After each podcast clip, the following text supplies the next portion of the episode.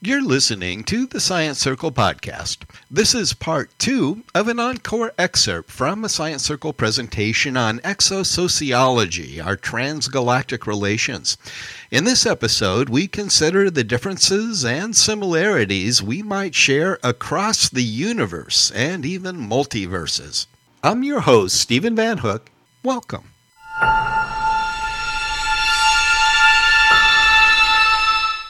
Of course, it is presumptuous to say with any degree of certainty what we might find in alien civilizations, but it is possible to consider what we should look for, the characteristics we might share in common. For example, what forces or powers push a civilization onward to advanced stages of development? Here's a very brief and select overview of biological, psychological, and social evolutionary thought. Charles Darwin and his progeny, such as E.O. Wilson, described biological and sociological human development in evolutionary terms and in terms of evolutionary behavior, and they call that sociobiology that our physical and social constructions have been selected according to their survival value. Traits which enhance our chances of survival are retained and encoded. Less suitable traits are typically extinguished on the competitive battlefield of Darwinian selection. In stark contrast to that, Anthropologist Ashley Montagu strenuously and at times derisively challenged Wilson's thesis and claimed instead that human development process has been one of intellectual unfolding beyond reductionist processes of sociobiological mutation and adaptation. Montagu proposed the guiding mechanism of development is one of intelligence or a matter of brain over biology. Psychologist Carl Rogers observed that regardless of the motivational forces and evolutionary mechanisms, all human, indeed all organic development, especially in the psychological realms, is an irresistible drive that will inevitably find its way.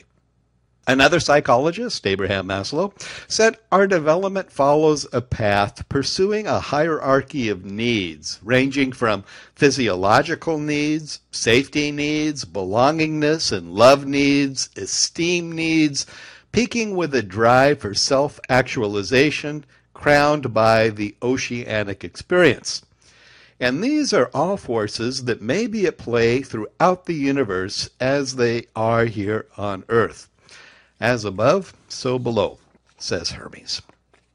And here is how some exobiologists and sci fi artists have envisioned aliens may appear. Seth Shostak, the senior astronomer at the SETI Institute, talks of a mechanism known to biologists as convergent evolution. And let me quote him here. Convergent evolution argues for at least a bit of resemblance as nature works its way down a Darwinian path with natural selection of good designs that enhance survivability. He says that humans, in many ways, are a reasonably functional design for a technically sophisticated creature. But it's a bit extreme to maintain that an intelligent alien will look like your brother in law. After all, an extra set of arms might be useful, as would an eye in the back of our heads, and extra fingers for playing the piano better. He is convinced there is intelligent life out there. He said if any aliens shared the same carbon based organic chemistry as humans, they would probably have a central processing system, eyes, a mouth or two, legs for locomotion, and some sort of reproduction. But Shostak says that any intelligent extraterrestrial life may have grown light years beyond the intelligence of man what we are more likely to hear from will be so far beyond our own level that it might not even be biological anymore, but some artificial form of life, he says. Here is a little more on convergent evolution. It simply means that certain characteristics evolve in common with other species, simply because they're a good idea. Notice the giant armadillo of North America, and the giant pangolin of Africa, and the giant anteater of South America, and the spiny anteater of Oceania. They may look similar, but it's not because they're close relatives. Instead, they've evolved similar adaptations serving a survival advantage because they occupy similar niches in nature dining on ants, hunting in the high grass, or swimming in the dark, although their evolutionary origins are quite different from one another. Dolphins and barracudas look similar in silhouette, even though they evolved from very different forebears. Their adapted hydrodynamic shapes are the result of convergent evolution. Uh, here is a quote from the Encyclopedia of Astrobiology, Astronomy and Spaceflight.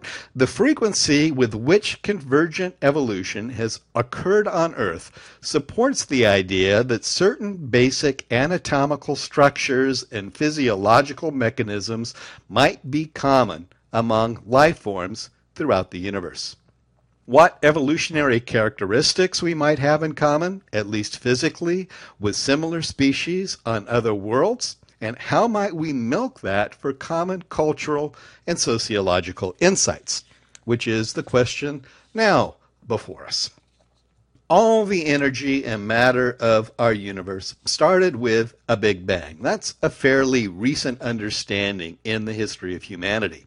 We all come from common seeds, so it's reasonably expected we may not be all that different from one another on other worlds. The laws of physics and evolution and socialization springing from a single atom, something that the Hindus hinted at millennia ago. Other world religions in their earliest creeds also have hit close to the mark. In Genesis, we were an empty void without form until someone hit the light switch. Or the Hindus, day and night of Brahma, a universe alternating between potentiality and expression. Or the Taoists, who refer to an undifferentiated reality from which the universe evolved. Some cultures and nations on earth are more developed than others. Some are older than others. Yet we all come from the same seeds. Our apples don't fall far from the fruit tree. We are all ripples from the same source, to mix metaphors.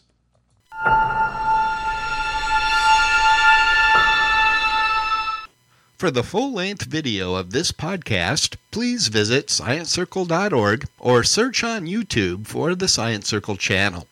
Coming up in the next episode of the Science Circle podcast, we seek ways we might connect and get along with new alien friends. See you then.